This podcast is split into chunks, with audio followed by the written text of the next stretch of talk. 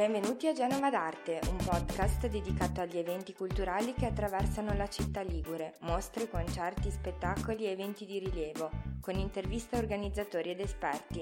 Ogni settimana ti terremo informato su tutto quello che d'artistico succede a Genova, con contenuti inediti e reportage sul campo.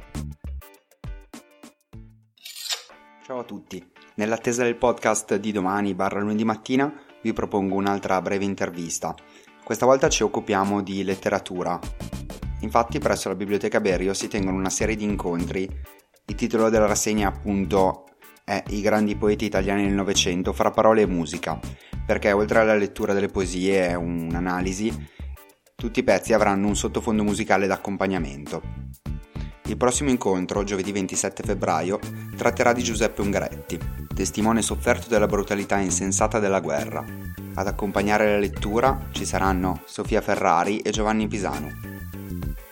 Abbiamo intervistato il professor Francesco De Nicola, che si è occupato dell'organizzazione di questi incontri.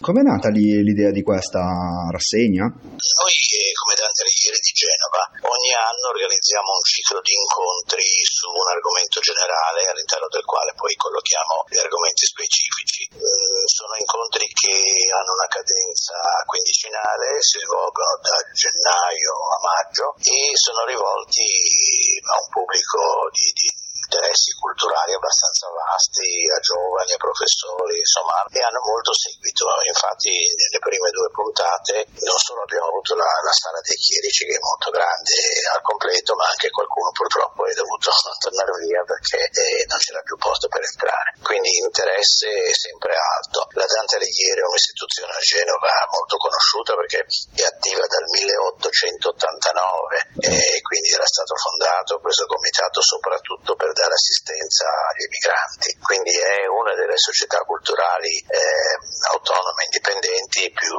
conosciute, più note, più attiva, quindi abbiamo un pubblico che ci segue con molta assiduità, a parte il fatto che il nostro punto di riferimento è un certo Dante e quindi la poesia insomma ci riguarda da vicino e quest'anno siamo tornati ai poeti più che altro, perché negli anni passati abbiamo fatto 3 cicli di incontri sulle metamorfosi culturali, cioè su che cos'era nella seconda metà del Novecento, che cos'è adesso, di volta in volta il teatro, il cinema, la televisione, lo sport, il ciclismo, il calcio, cioè quello che è cambiato nella nostra cultura. E quest'anno invece siamo tornati ai poeti, che insomma sono il nostro riferimento più continuo. Mi ha colpito prima quando hai detto che l'associazione è nata per aiutare gli emigranti. È nata in Italia proprio nel 1889, è nata per iniziativa soprattutto di alcuni intellettuali dalmati che cercavano di difendere la nostra cultura, la nostra lingua dalla, direi, prepotenza austro-ungarica, e quindi c'era una ragione politico-culturale. Poi nello stesso anno sono nati i primi comitati, tra i quali quello di Genova, che è stato fondato proprio nel pieno della prima emigrazione di massa, che avviene proprio negli anni 80 dell'Ottocento, e a Genova come punto di radiazione, no? Le grandi navi a vapore partivano allora solo da Genova, erano anche costruite in cantieri genovesi, l'equipaggio era genovese, quindi la prima fase della nostra emigrazione transoceanica parte da Genova, e quindi la Dante si è costituita come comitato grazie a 150 genovesi che rappresentavano diverse fasce, cioè dall'imprenditore all'intellettuale al patriota, e è stata una bella iniziativa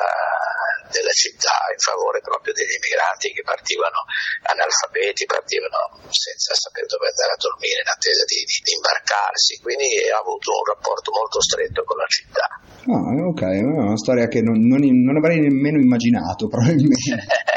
È un questo po' rapporto stretto c'è sempre stato allora, c'è stato durante la prima guerra mondiale, quando molte popolazioni delle zone di guerra venivano trasferite in Liguria, no? nelle colonie ad esempio venivano sistemati interi paesi delle zone del Trentino o della Carnia, e anche in quel caso la Dante è stata molto presente. Poi per venire a un episodio purtroppo a noi vicino, quando è avvenuto avvenuta la tragedia del Ponte Morandi, noi come Comitato di Genova abbiamo pubblicato un'antologia di poesie su Genova, scritte a partire dal primo Novecento fino ad oggi, proprio per testimoniare Genova cos'è attraverso la bellezza della poesia, e quindi è un legame molto stretto. Poi abbiamo fatto omaggio di questi libri a alcune centinaia di ragazzi che frequentano le scuole del Campasso, quindi sono interessati direttamente dalla vicenda. Prima accennavi alle guerre mondiali, direi che è un ottimo inizio per parlare del prossimo incontro. Protagonista Ungaretti, abbiamo già in realtà il primo su D'Annunzio, entra già un po' in questo tema, perché D'Annunzio dopo l'esilio dorato in Francia era sbarcato proprio a Genova, era sbarcato veramente dal treno, e il primo di maggio per fare il discorso di inaugurazione del monumento dei 1000, ma nel quale in realtà aveva annunziato al paese il prossimo ingresso in guerra dell'Italia, e quindi D'Annunzio in qualche modo ha dato la notizia dell'entrata in guerra che né il primo ministro né tanto meno il re avevano il coraggio di dare, e l'ha fatto a Genova, e quindi questo richiamo era già allora. E poi Ungaretti, certo, Ungaretti è il poeta per eccellenza della guerra, il poeta del Porto Sepolto, e anche qui c'è un riferimento a Genova interessante. E Ungaretti pubblica il Porto Sepolto per insistenza di un altro soldato che si chiamava Ettore Serra, che era il figlio di un palombaro che operava nella zona di San Pier d'Arena, e questo Ettore Serra, per un po' di quattrini, ha offerto a Ungaretti di pubblicare il Porto Sepolto a sue spese, e quindi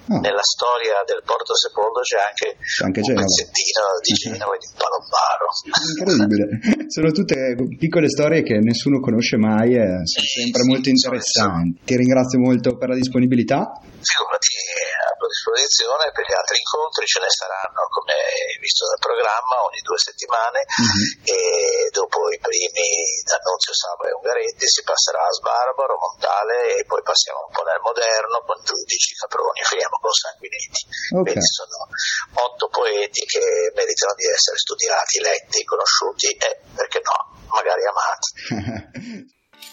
Mi auguro che questa breve intervista vi sia stata utile. Vi ricordo che l'appuntamento è giovedì 27 febbraio presso la Biblioteca Berio. Ciao a tutti.